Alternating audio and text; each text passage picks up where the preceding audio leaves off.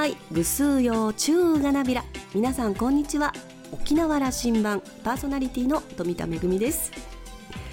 先日実家で母の手料理を食べたんですけれども、えー、美味しいゴーヤーチャンプルーが出てきました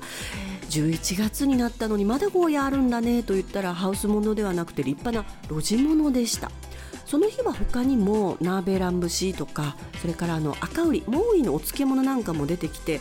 あれどれも夏野菜だよなと思いながら、えー、聞いてみたんですけれども、まあ、最近はちょっと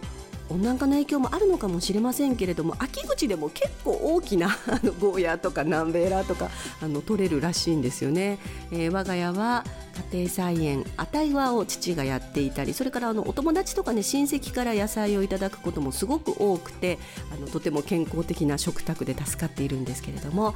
えー、沖縄は秋口になってももうちょっとだけ夏野菜楽しめそうですね。さあ沖縄羅針盤今日も5時までお届けいたします。どうぞお付き合いください。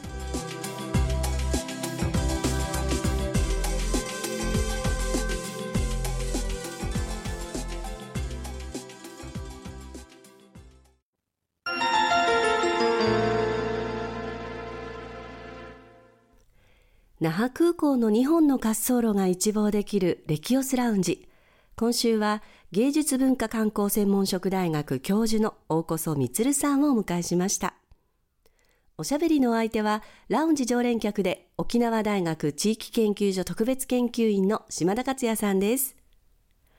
大こそさんは1961年生まれ、兵庫県宝塚市のご出身です。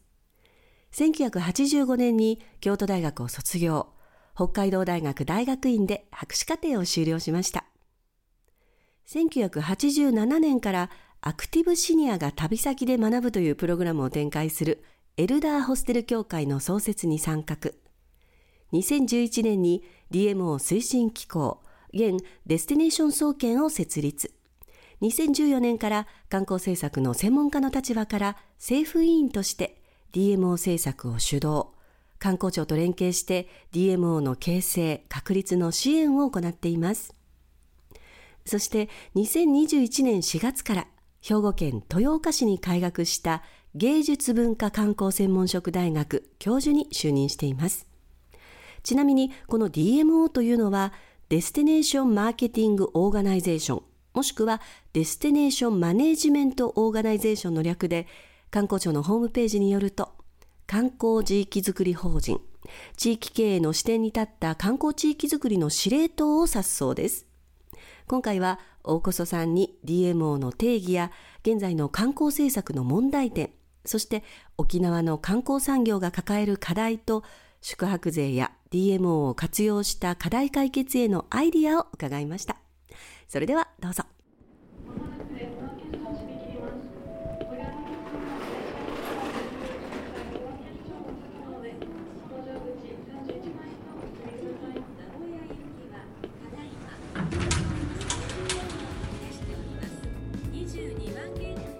平田織座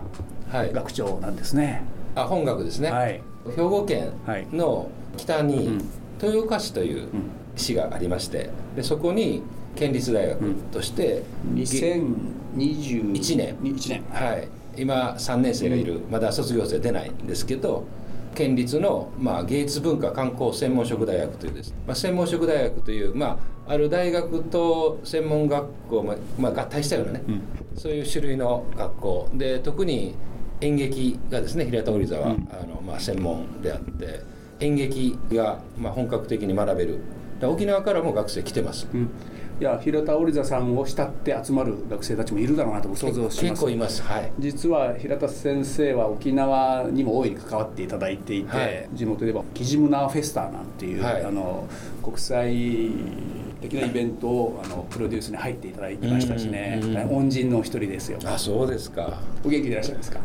もう非常にあの元気に活躍してます、はい、大越先生はそれこそ、えーと日本の観光政策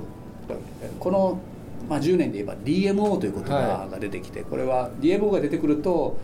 大こそ充先生だと。業界の中では政策の中知ってる中では知られてます、はい、国が観光政策という面で全面出てくるようになったのは、まあ、10年前、うん、えー、というふうなすごくざっくりそんな理解でいるんですけど、はい、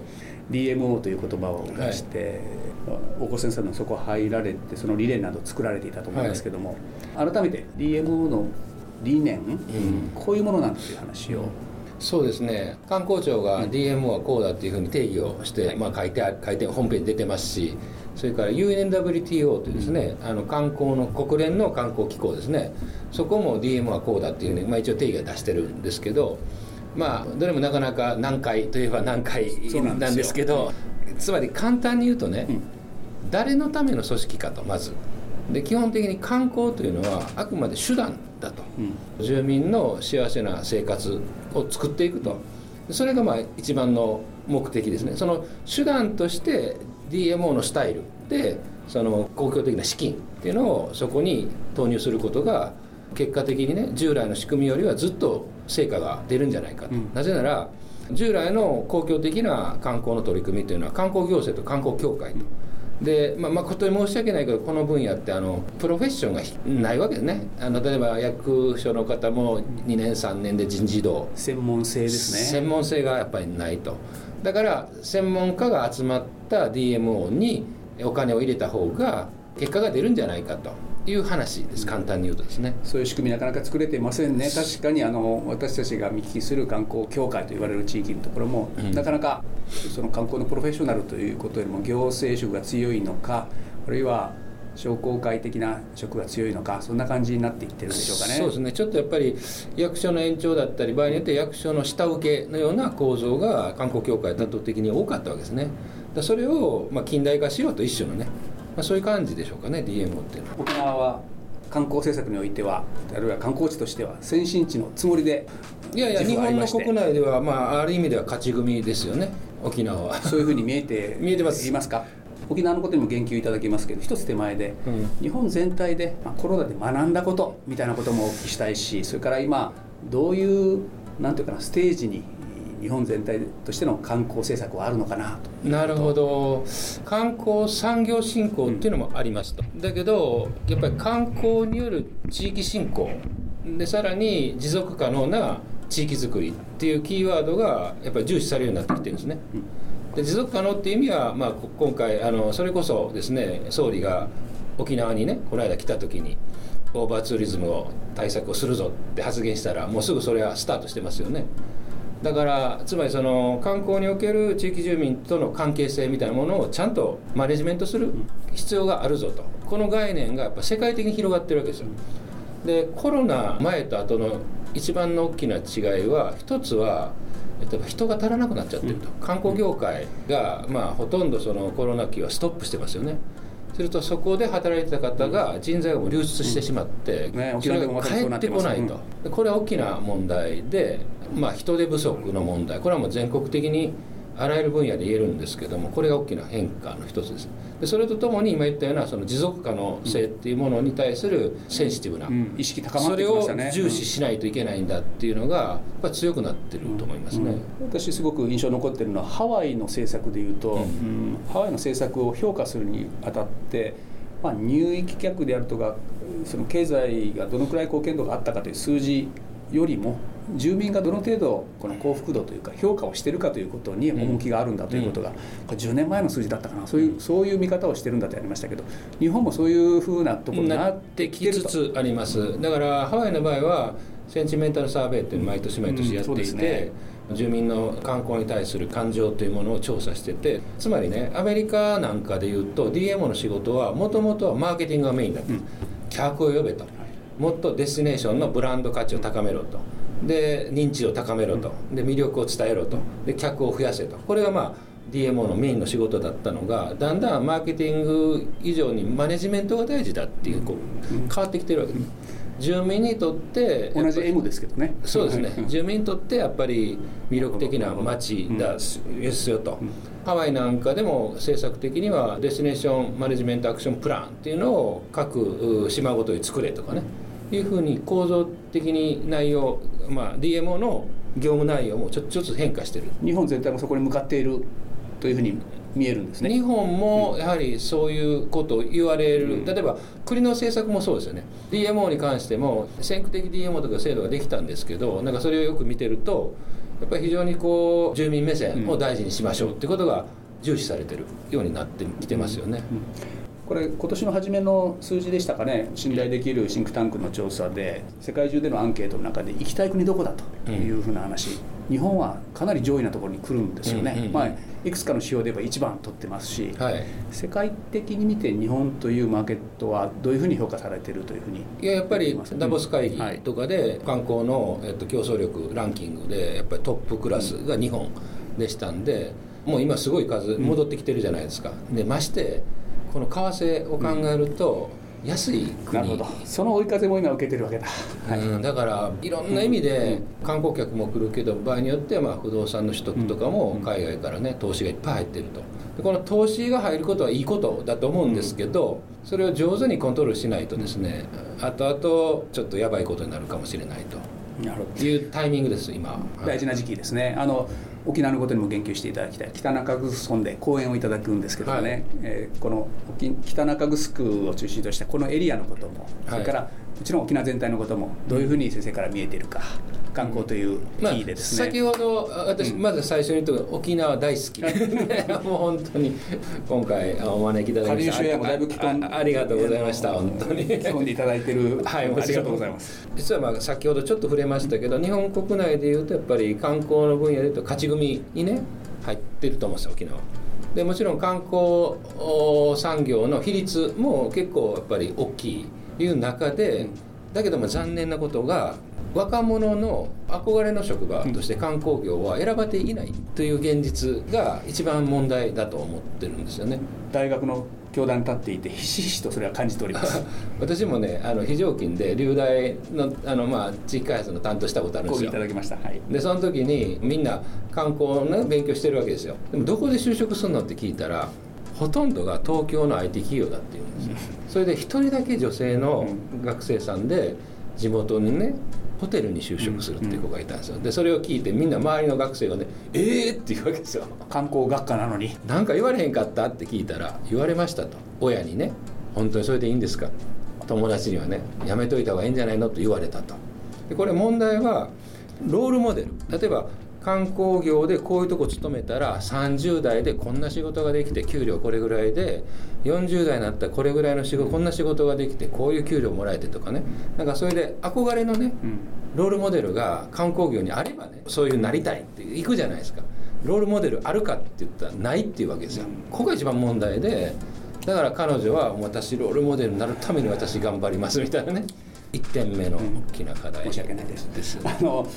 2点目は私からの問いにさせてください、はいはい、えー、とこれは今大事なテーマ宿泊税という言い方になるのかな、はい、観光税ですよね、うん、これ大事な意思決定をする段階に入って日本中でそういう議論されてると思うんですけども、うん、沖縄へのメッセージお願いします。まず1点目はですね沖縄の経済のねやっぱり大きな産業っていうのは建設だったり土木だったりもしくは不動産だったりするわけですよね。でその背景にあるのがやっぱり多くのその米軍基地はじめのですねに関連した公共事業とそれから国からの一括交付金これ大きなあのやっぱりその沖縄経済を支えるものなんですよね。でこれがずっといつまでも続くのかっていうところはやっぱり県民の皆さんもクエスチョンマークがついてるものだと思うんですね。で本来はなんかもちろんそういうのもあるんでしょうけどその自分たちの民間ビジネスでやっぱ食っていける産業をちゃんと作っていくことは沖縄の、まあ、経済的な自立もしくは違う意味での自立に向けて重要なテーマだと思うんですよ。でその中で観光産業って一番なんかこう将来が考えられる、うん、まさにあのそこは沖縄は1997年に観光立憲宣言というのをして、うん、いや観光政策のリーディング産業として観光を位置づけるんだということを、うん、官民挙げて確認をし合ったところなんですよ。はい。はい、まさに今のところまではあの沖縄はそれをその地についてやってきた観光産業が稼げることなんだということは、認識は広がっています。はい、そうですよね。でさっきのそれと人材の話ね、ね、だからみんな観光で食ってると、しかも観光業で勤めたいと、はい、みんな思うようになったらす、うん、素晴らしいし、そのためには単に民間投資だけではね、不十分なところある。沖縄というエリアの国際的なブランディング国際的なマーケティング活動これは誰がやるんですかと、これやっぱり DMO がやるわけですよね。でそこにはですねやっぱお金が必要になってくるわけですよ。でこれを県の単費でずっと賄い続けるって非常に限界もあるし。まして実は OCVB っていうのはまあある意味で日本でいうと最大規模の観光協会ですよ。あんなでかい予算とあんな人員はいないです、どこも、それもやっぱりそのじゃあ県の単費かというといろんなお金が国からのお金に依存しているでだから自分たちで稼ぎ出す必要がある、これが一つの宿泊税だったりいろんな形で地域住民が負担するんではなく来訪者が負担をする形の観光に再投資できる仕組み、これを作らなきゃいけない、この辺はですね制度設計をしっかりと議論して考える必要があって使途についてのね議論をしっかりつまり徴収の議論があるんだけど使う議論がいまいち欠けてる、私もそう思ってるんです。ポイントはどういうふうに使っていくかが、はい、総論では、まあ、業界も皆さん賛成するんだけども、うん、そこのところなんでしょうかね。使途明快になってない部分。それで例えば宿泊税だったとしてもですよ。宿屋さんが負担するわけじゃないんですよ、うん、代理徴収するだけなんですよ。だから払うのはお客さんなんですよね。しかしながらその人たちが賛成をしない理由っていうのは多分だからそれをやって一体私のビジネスはどうなんのと。よくなんのかと沖縄はよく観光はよくなるのかとそこに答えがないから。なるほど。値上げをすると客が減るんじゃないかという心配で反対というかその考えありましたけどもそこは宿泊費がこれだけこうプラス上げていってもお客さんは、うん、来てくれるという状況にはおっしゃる通りです。よね、おっしゃる通りだからあのね1万円の宿がね、宿泊税200円。でね上げるにしてもですよ。例えばあのそれで客が減るんちゃうかって反対してる宿がいっぱいあってそういうホテルはねコロナ明けたらね1万5000円とかで売ってるわけですよ。部屋を。だから一瞬そのその反対の理由はなかなか通らないそうそうそう。どういう反対だったんですかあれは？みたいな。お子さんあの、ええ、ハワイ行くともうなんかいろんな税金ついてきて宿泊すると。だって10%超えてますよ宿泊税。でもあそこはね宿泊税の半分は州政府の一般会計に入ってつまり住民の福祉とか教育とかインフラ系に回ってるんですよ。ということは観光振興をやって宿泊税がいわゆる住民負担じゃない形で自分たちの福利厚生に還元されてるというですね、まあ、そういう街ですよねこれスイスでもそういうとこありますよ。財源できてきた時にですね、うん、やっぱり若い人たちのお給料が上がっていくようなことになっていきたいですよね。本当そうですよね。そうしていきたい。僕も一つ提案あって、うん、観光業界まあ給料の手前で福利厚生の部分、うん、観光業界に働く皆さんにそれが提供できるという、これはしかるべきところで決めてやればね、やれていくことなんでそこからやりたいです。それ学生たちの感覚でいうとね、お給料もそうもちろん上がりたいけども、うん、いい働き方がしたいと。そうです、ね、時間もそれとね、やっぱりねあのもちろんそのサービス産業なんで、うん、そのサービス産業におけるお客様とのそのやり取りで感動とかねやりがいを感じるもあるでしょうしもう一つはねやっぱり成長欲求ってみんなあるんですね、うん、若い子はね。だからそのこういうことをやって自分が成長した。でサービス産業の中でもちゃんと成長してるっていう実感が感じられるような職場をどう作るか。これは一番大事だと僕は思います。小さいながらも北中城村観光協会でそれをあの目指してみたいと思います。重要ですね。はい。これからもご指導よろしくお願いします。こちらこそありがとうございました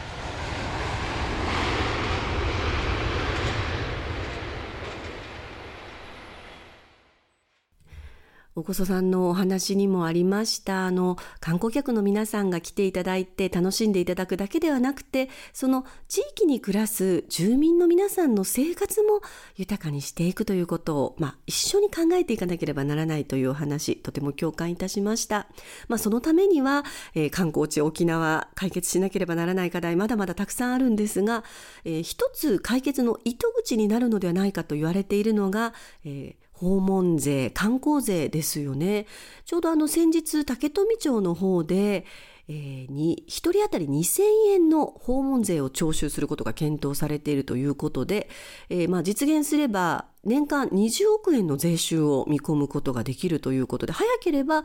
来年2024年度中にも導入が検討されているということなんですが観光客の皆さんに来ていただくとそこの地域に、まあ、あのお金は落ちるわけなんですけれども実は経費もすごく受け入れるためにかかるわけですよね。えー、例えば道路の整備ですとか、えー、公共トイレの維持管理、それからゴミの処理費ですとか、防災対策の費用などなどの、まあ、経費がかかるわけで、それをまあ、訪問税を導入して賄っていこうではないかということで、環境税に活用するために、えー、導入が検討されているわけなんですけれども、え、沖縄県の方でもね、え、新沖縄21世紀ビジョン基本計画の中で、観光客と地域住民の双方が共存を図るという Responsible Tourism 責任ある観光が、まあ、政策として掲げられているわけなので、えー、これ、まあ、竹富町の訪問税が実現しますと他の地域にもあの影響するんじゃないかというふうに言われてますよね。島田さんは大社充さんを迎えての北中城村での勉強会、地域住民を豊かに、そして幸せにするための観光政策を考える機会になりましたと話していました。今週のレキオスラウンジは芸術文化観光専門職大学教授の大こそ充さんと島田克也さんのおしゃべりでした。来週のレキオスラウンジには沖縄県知事の玉城デニーさんをお迎えする予定です。お楽しみに。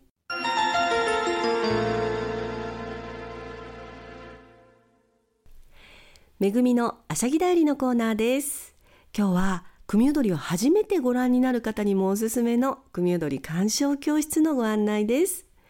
国立劇場沖縄組踊り鑑賞教室終身金入り。今度の水曜日15日から、土曜日18日まで4日間ロングランで公演が行われます。組踊りを初めてご覧になる方にもおすすめの組踊り鑑賞教室。第1部組踊りの楽しみ方では人気の実演家が組踊りの鑑賞ポイントや魅力を観客の参加体験を交えながら分かりやすくご紹介します。第2部では組踊りの創始者玉城長君の代表作で1719年小慶王の殺法儀礼の際に初演された作品終身金入りを上演いたします。ぜひこの機会に沖縄が誇る伝統芸能組踊りの世界をお楽しみください。組踊り聞いたことあるけど実はまだ見たことないんだよねという方ですとか国立劇場沖縄前を通ったことはあるんだけど中に入ったことないさ という方も実はいらっしゃるんじゃないでしょうか。あの初めての方にもおすすめ分かりやすい公演となっています。大劇場で字幕表示もありますしそれからですねあのぜひ外国の方にもおすすめしたいんですけれども18日の公演はオーディオガイドがついています。英語韓国語、中国語、日本語のオーディオガイドもあります。大劇場での字幕表示もありますし、それからあの英語でのリーフレットも無料配布していますので、ぜひ多くの方にお楽しみいただきたいと思います。チケットは一般の方2500円、団体が2000円、学生割引として大学生が2000円、高校生以下が1000円、障害者の方の割引が2000円となっています。詳しくは国立劇場沖縄ホームページをご覧ください。めぐみのあしゃぎだよりのコーナーでした。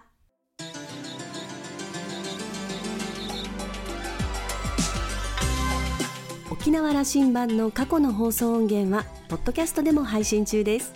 さらに Spotify、Amazon Music、Google ポッドキャストにも連動していますので、お好きなサブスクリプションサービスでお楽しみいただけます。各サイトで沖縄羅針盤と検索してください。